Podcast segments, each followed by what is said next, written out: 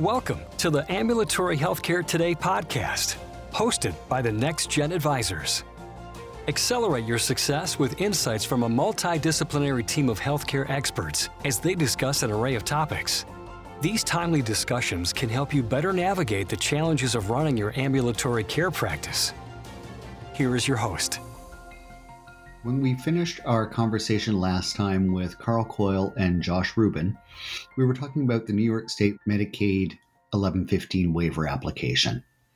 There's four sections of this, and we got through two of them in our previous podcast. We're going to pick up there and move to the third priority of this waiver, which looks to help financially distressed hospitals and nursing homes, and and also to address the workforce shortage. Uh, we certainly saw that exacerbated, as we were referencing before, through the pandemic. Josh, take us through the first part of that element. Yeah, the, state is proposing to essentially create a value-based payment pool, um, and and you might pick up the theme here, a value-based payment pool for those financially distressed uh, safety net and critical access hospitals and nursing homes, um, and those are defined as essentially hospitals and nursing homes that have a very high Medicaid population, that that a, a big portion of their payer mix um, comes from Medicaid.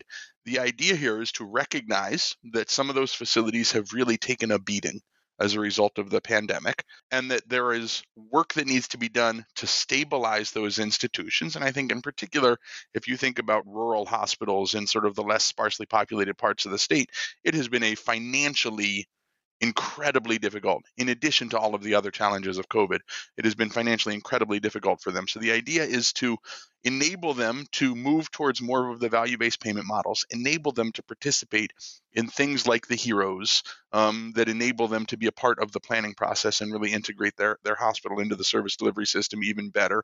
Develop some workforce training. Um, and there is a second pool of money here, a substantial pool of money for training the workforce. And one of the changes the state made in the most recent submission is to acknowledge that the behavioral health workforce um, really needs to be a part of those workforce investments, um, which I know was. Uh, was something Carl was happy about. But ultimately, the idea here is to enable those hospitals to move towards positions of financial stability by enabling them to engage in value-based payments and giving them, I, um, I think it's about a billion and a half dollars earmarked for that purpose um, in in goal three of the waiver. Graham, I'd like to jump in on Josh's comments about long term care and a sub issue that I'm sure the LTC community has raised with the state. But that is, we engaged with a long term care provider here who expressed a significant portion of their population, about 32%, and it's a large provider system. About 32% of their patients had a mental health condition. And they got into the hospital because they had a chronic long term disability. They weren't necessarily over the age of 65, but they had a housing issue and the families couldn't take care of them. So previously, uh, in the late 70s, when New York State addressed deinstitutionalization and started standing up community residences and supportive and intensive supportive beds, that development has stalled. So if you think about the delivery system as a three legged stool, today we have two legs. We have the long term care facility, and we have the ability to provide outpatient or inpatient behavioral health services. But we don't have an expanded third leg, which is to potentially pull those people out of those nursing homes, reduce the cost of care, and put them in a safe and um, clinically appropriate residential setting. That's a need that I think that this waiver could potentially address, but that's going to be a significant amount of work. Mm-hmm. Um, the the final element here, uh, in terms of the state strategy, is around advancing statewide digital health and telehealth infrastructure. During the pandemic, uh, telehealth was critical to many different provider organizations and their clients that they're serving um, to access and, and, maintain continuity of care, amongst other uh, issues in terms of financial sustainability. Talk a little bit, Carl, about what the state wants to do here around telehealth and expanding that maintaining that? Well, if there are any silver linings to COVID, and there are several, uh, telehealth is certainly one of those that happened during the pandemic. And frankly, it kept the lights on and provided, more importantly, care continuity for the patients that many of the behavioral health providers were serving. There's a very high satisfaction rate with telehealth. The state has quoted surveys showing 86 to 97% satisfaction often higher than in person visits, although we have some experience around that that might be contrarian to that thinking. I'll address that in a moment. So, New York wants to build out on that success by expanding access on, to underserved areas, allowing telephonic only services with payment parity equal to in person visits, and promoting integration of telehealth with providers, EHRs, language access, care management programs, social services, etc. From a dollar perspective, the state will use the waiver funds to create an equitable virtual care access fund, and that is so critical to many of the rural and or underserved or communities within communities that have limited ability to access to care. For example, transportation barriers, childcare barriers, etc. So virtual care will purchase devices for providers and clients, target interventions to populations with chronic conditions, and especially and importantly, bring specialty services to communities where they don't exist while extending virtual care to schools, day programs, settings like nursing homes, skilled facilities, etc. However, our experience is that we obtain more effective outcomes from in person treatment in tele. Adolescents excel in tele. Being in 63 different school buildings, the, the episodic drop by nature of counseling in the schools in person is invaluable. We all know kids and adolescents embrace technology significantly, but we also find that that 10 to 15 minute touch in the classroom or the drop by in the counselor's room is critical to maintaining the mental health of the adolescents and children that we serve in the schools. And, and a, a, a, failure feature of the current reimbursement system is that we don't get paid for a 10 or 12 minute visit. It has to be a minimum of a uh, certain amount of time. So, this is something that needs to be recognized relative to the complexity and the comparative value of tele versus in-person service. The, for adults, many patients do not have internet or computers. So it's great to have funding to buy that, but unless there's a robust internet connectivity, that's not going to be functional. Using a phone for tele is going to be great, but that's not as simple as it sounds. I've heard stories of patients doing grocery shopping while they're doing their teletherapy and that's abbreviated as well. We don't get to finish the therapy session because they get interrupted with checkout or their kids are unruly in the in the grocery store or whatever it is. I've also heard that uh, there's a great demand or compete for the one or two fo- the one phone in the house, and sessions are often abbreviated due to the highly chaotic lives of our patients. It's not like a college student dialing into therapy their, from their apartment on a high-speed internet connection with a state-of-the-art computer. In my view, Tele is absolutely necessary. It needs to be part of the delivery system. However, our adult patients in particular are preferring face to face, and we're seeing a great many of them come back into the clinic with tele being an auxiliary and supportive component of the clinical delivery system. Mm-hmm. I think that that auxiliary supportive component aspect is really important to highlight. It's giving options to individuals and to providers to recognize we can't all just do a face to face visit. That isn't always going to fit in our schedule. Sometimes this is the most appropriate, or for certain patients, as you're describing, this is going to be their preferred method to work with their provider and to get counseling or other services. So it's really giving some options here to both patients and providers to do that effectively and not get dinged on the reimbursement side for fulfilling the desires of those two bodies to come together and uh, and get provide the care needed. So it would be a pretty significant expansion in virtual care here for the state. Indeed. We recently purchased a new building at our organization to move our administration into to create more space for clinical delivery. One of our board members said, as I contemplated selling the building because we weren't using it, we aren't back, we're virtual on the administrative side.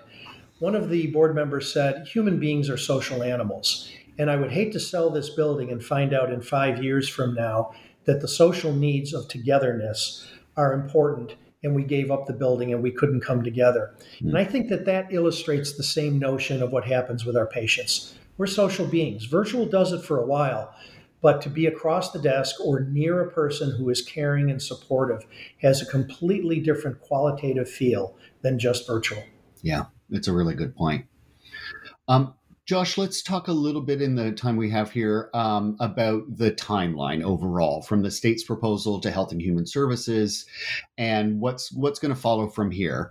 And just a adjunct to that, what what probability do you put on this waiver being approved as it uh, stands today and as it was submitted?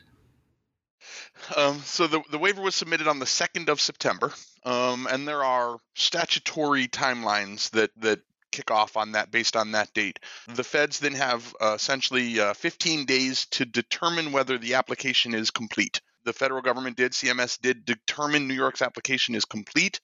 And on September 19th, they then posted it for a second 30 day public comment period. There had been a state level 30 day public comment period. Now we have kicked off a federal level 30 day comment period. That closes on October the 19th. What happens then is is less rigid with respect to timeline. Um, then begins a negotiation between New York State's Department of Health and, and CMS. And part of the problem that we have is that, as we understand it, there are four states mm-hmm. that got their waivers in before we did. So what happens on October 19th is we get in line, and and ultimately those waivers that the feds have to complete negotiations with states about, as we understand it, are not little simple waivers. Um, they're big, complicated waivers like this one. So when the waiver emerges from the other end of that sausage making process is unknown. I think the percentage probability to answer your question that it does emerge from that sausage making process is very high. We got a blue administration in Washington. We got a very prominent blue state here. Um, we have some political heft here in New York with uh, you know our senior senator as the leader of the of the Senate, um, and so I am very optimistic that this will emerge eventually, and that it will emerge with a substantial price tag attached to it. Um, to be frank, we have a betting pool here at the office. Yes, we are that kind of geeky at HMA. And and my money is on a 9-1-23 start date, um, you know, which makes me somewhat more pessimistic than most of my colleagues, but not radically so. Um, and my money is on a $10.9 billion final price tag. Um, that makes me, frankly, more optimistic than most of my colleagues. Um, but let's be honest, I'm a New York partisan. Um, and so ultimately, that's where we are. The, the state still thinks they're going to be able to start something much sooner than September. I certainly hope they're right about that. I will be happy to lose the betting pool if this thing starts in April. I'll also be very surprised yeah. if this thing starts in April. So, time's going to tell on that aspect of it uh, once, as you say, the sausage making is complete here. Carl? Josh, do you see the midterm elections as having an impact on the possibility of Schumer losing the uh, Senate chair and impacting the waiver? Yeah, I mean, if Schumer, if the if the Republicans take over the Senate, then he's no longer the majority leader. Um, he's the minority leader. He's still a very important person who the White House needs to advance their agenda. He has been a very effective ally of the Biden administration up until now. Mm-hmm. Um, obviously, for New York, our political heft remains much better if the Senate stays blue. Um, but I do not think, even if the Senate turns red, that it substantially changes the percentage probability of success of this waiver. Hmm. Um, we're almost out of time here. So, uh, final question to you, Carl. Uh, if this waiver is approved as it's written, um, do you foresee the players at the regional level being able to achieve what the state is envisioning and putting forward in this amendment? Graham, this proposal is a huge sea change. First question is Will CMS either fully or adequately fund this aggressive and comprehensive proposal? This could diminish elements of the plan or force New York to make certain, certain concessions. So we have to see how that washes out relative to Josh's bet on how much money is going to come in from the proposal. There also needs to be a proof of concept with respect to the SDOH network formations. Many of those will be comprised of CBOs who are not well versed in a systems approach nor have the organizational infrastructure that's necessary. While there's funding associated with building those systems, for too long many SDOH CBOs lived hand to mouth, and they were really forced to subscribe to a poverty mentality versus an abundance mentality, fundraising, etc. Mm-hmm. Another challenge I see will be the risk sharing for all providers most NFP CBOs don't have the ability to share risk beyond level one, and clearly the state's looking for greater risk sharing. So that remains an open question as we move through the process. As I mentioned previously, we're fortunate to have the RHIOs and platforms like Unite Us as building blocks for systems integration, and the proposal takes us quantitatively and qualitatively beyond our present service delivery system with respect to interoperability and integration expectations. So that speaks positively to the systems and the providers and the players being able to have some success moving the integration dial further. The other good thing about this is, is that New York looked at the North Carolina successful waiver and incorporated common elements. They sought out successful initiatives such as Common Ground and incorporated centralized statewide data sharing, which is going to be absolutely critical. They listened to and included providers, trade organizations' suggestions, and most importantly, they addressed attribution by fo- allowing attribution to go beyond just the primary care system. And in essence, this results in money following the individual. This is fundamental if we are to change the way people receive their services and providers get paid for them. Mm-hmm. It's it, that attribution element really is a significant shift here, and uh, it it may not appear as being a particularly important element, but when you think about where the dollars flow and who then is able to provide and coordinate services on behalf of uh, their patients, it's really key to ensuring that uh, this provides a more accessible and uh, equitable approach in the future. With that, I really appreciate having you both with me today to help us understand this recent waiver amendment submission and its potential implications. Thank you to my guests, Carl Coyle, CEO of Liberty Resources, and Joshua Rubin, Principal with Health Management Associates, for joining me today. Until next time, this is Graham Brown with NextGen Healthcare. Thanks and have a great day.